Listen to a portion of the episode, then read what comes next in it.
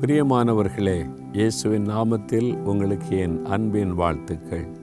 ஆண்டவர் இயேசு கிறிஸ்து எவ்வளவு நல்லவரில் அவரோடு நடக்க நடக்க பேச பேசதான் அவர் நம்ம மேலே எத்தனை அக்கறை உள்ள தேவன் எவ்வளவு அன்புள்ள தேவன் என்பதை விளங்கி கொள்கிறோம் இல்லை? சும்மா ஒரு தேவைக்கு போனோம் ஒரு ஒரு ஒரு பிரார்த்தனை பண்ணோம் ஒரு கேட்டோம் பெற்றுக்கொண்டோம் அப்படி இல்லை. நம்முடைய வாழ்க்கையோடு கலந்தவர் நம்மோடு கூட இணைந்தவர் நம்முடைய அனுதன வாழ்க்கையில் எல்லாவற்றிலும் நம்மோடு கூட இருக்கிறவர். நீங்கள் படித்து கொண்டு இருந்தால் ஸ்கூலுக்கு அவர் உங்க கூட வருவார். காலேஜுக்கு கூட வருவார். படிக்க உட்காந்தா கூட உட்காந்து அவர் உங்களுக்கு உதவி செய்வார். ஆ, தப்பு நடக்க போதுன்னா ஆலோசனை கொடுப்பார் எச்சரிப்பார். ஒரு வியாதி வந்துட்டால் சுகம் தருவார். ஒரு ஆபத்து வந்துட்டால் கூட இருந்து பாதுகாப்பார். என்ன செய்கிறேன்னு கலங்கினா ஆலோசனை தருவார். இவ்வளோ அற்புதமான ஆண்டவர் இல்லை. அவரோடு நடக்கிறாரு. அவருடைய ஒரு வார்த்தை பாருங்களேன். ஏச முப்பத்தி ஐந்தாம் அதிகாரம் ஒன்றாம் வசனத்தில் வனாந்தரமும் வறண்ட நிலமும் மகிழ்ந்து கடுவெளி கழித்து புஷ்பத்தை போல செழிக்கும். வனாந்தரம் வறண்ட நிலம். இப்போ அப்படி தானே இருக்குது இந்த இடம். இது ஒரு வனாந்தரம் தான். தேரி காடுன்னு சொல்லுவோம் நாங்கள் நான் வந்து ஜோம் பண்ண இடம் இது. இது ஒரு வனாந்தரம் தான். ஒரு காட்டு பகுதி இதில் பாருங்கள் வெறும் முள்ளும் இந்த பனை மரமும் இவ்வளோ தானே இருக்குது. முந்திரி மரங்கள் அந்த காலத்தில் நிறையா உண்டு. இப்போ எல்லாம் முள்ளு மரம் தான் இருக்குது. வறண்டு போனது. உங்கள் வாழ்க்கை கூட ஒரு வேளை அப்படி நினைக்கலாம். ஒரு வனாந்திரத்தை போல வாழ்க்கை வறண்டு போச்சு இது அவ்வளோதான் அப்படி நினைக்கிறீங்களா? வனாந்திரம் மகிழ்ந்து களி கூறும்படி செழிக்க பண்ணுகிற தேவன் அவர். அன்று சொல்ல புஷ்பத்தை போல செழிக்கும். உங்கள் வாழ்க்கை செழிக்கும். இப்போ வறண்டு போன மாதிரி காணப்படலாம். வனாந்தரம் போல உங்களுடைய வாழ்க்கை காணப்படலாம்.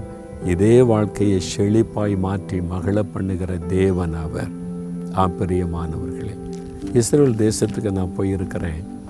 அந்த தேசத்தில் பாருங்கள் வனாந்தரம். யூதயா வனாந்தரம்னு சொன்னால் எருசலேமை விட்டு வெளியே வந்தோடனே பார்த்தீங்கன்னா கண்ணு கட்டின தூரம் மறைக்கும் எத்தனையோ மைல் கணக்காக பார்த்தீங்கன்னா வெறும் வனாந்தரம். அப்படியே ஒன்றுமே இருக்க ஒரு பச்சை மரத்தை இது மாதிரி ஒரு மரத்தை கூட பார்க்கவே முடியாது. அந்த மாதிரி வனாந்தரம் அது. அறுபது சதவிகிதம் வனாந்தரம் அந்த தேசமே. நாற்பது சதவிகிதம் தான் செழிப்பானார் என்னப்பா இது? இந்த வனாந்தரான அந்த தேசத்தில் அந்த நாற்பது சதவிகிதத்தை ஆண்டவர் செழிக்க பண்ணி பாருங்க ஆண்டவர் நல்ல நீரூற்றுகளை கொடுத்து நம்ம இந்தியா மாதிரி பெரிய பெரிய ஆறுகள்லாம் அங்கே கிடையாது. ஒரே ஒரு யோர்தான் நதி அவ்வளவுதான். ஒரே ஒரு கலிலேயா கடல் அது வந்து குடி தண்ணீருக்கான ஒரு பெரிய ஏரி அவ்வளவுதான். ஆனால் அந்த தேசத்தை ஆண்டவர் ஆசிர்வதித்து அவங்க சொல்கிறாங்க உலகம் முழுவதுக்கும் எங்களால் காய்கறி சப்ளை பண்ண முடியும். ஹோல் வேர்ல்டுக்கு எங்களுக்கு அனுமதி கொடுத்தா பழங்கள் ஃப்ரூட்ஸும் வெஜிடபிளும் நாங்களே சப்ளை பண்ண முடியுன்றாங்க அந்த அளவுக்கு கத்தர் ஆசிர்வதிக்கிறார். உங்கள் வாழ்க்கையை ஆசிர்வதிப்பார். உங்கள் வாழ்க்கை செழிக்கும்.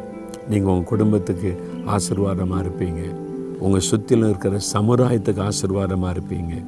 அநேக ஏழைகளுக்கு நீங்கள் நன்மை செய்யும்படி ஆசீர்வாதமாக இருப்பீங்க. உங்கள் வாழ்க்கை செழிக்கும். இன்றைக்கு வனாந்தரம். இதை செழிப்பாய் மாற்ற ஒரு வல்லமை உள்ளவர். விசுவாசிங்க. ஆண்டவரே என் வாழ்க்கை வனாந்தரமாக இருக்குது.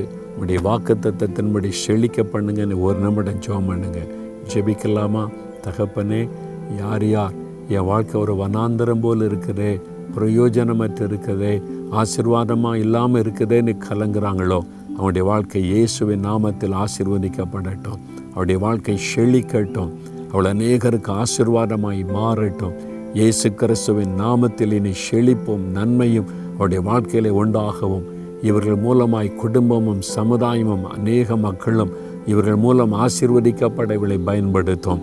இயேசு கிறிஸ்துவின் நாமத்தில் ஜெபிக்கிறேன் பேதாவே. ஆமேன் ஆமேன்.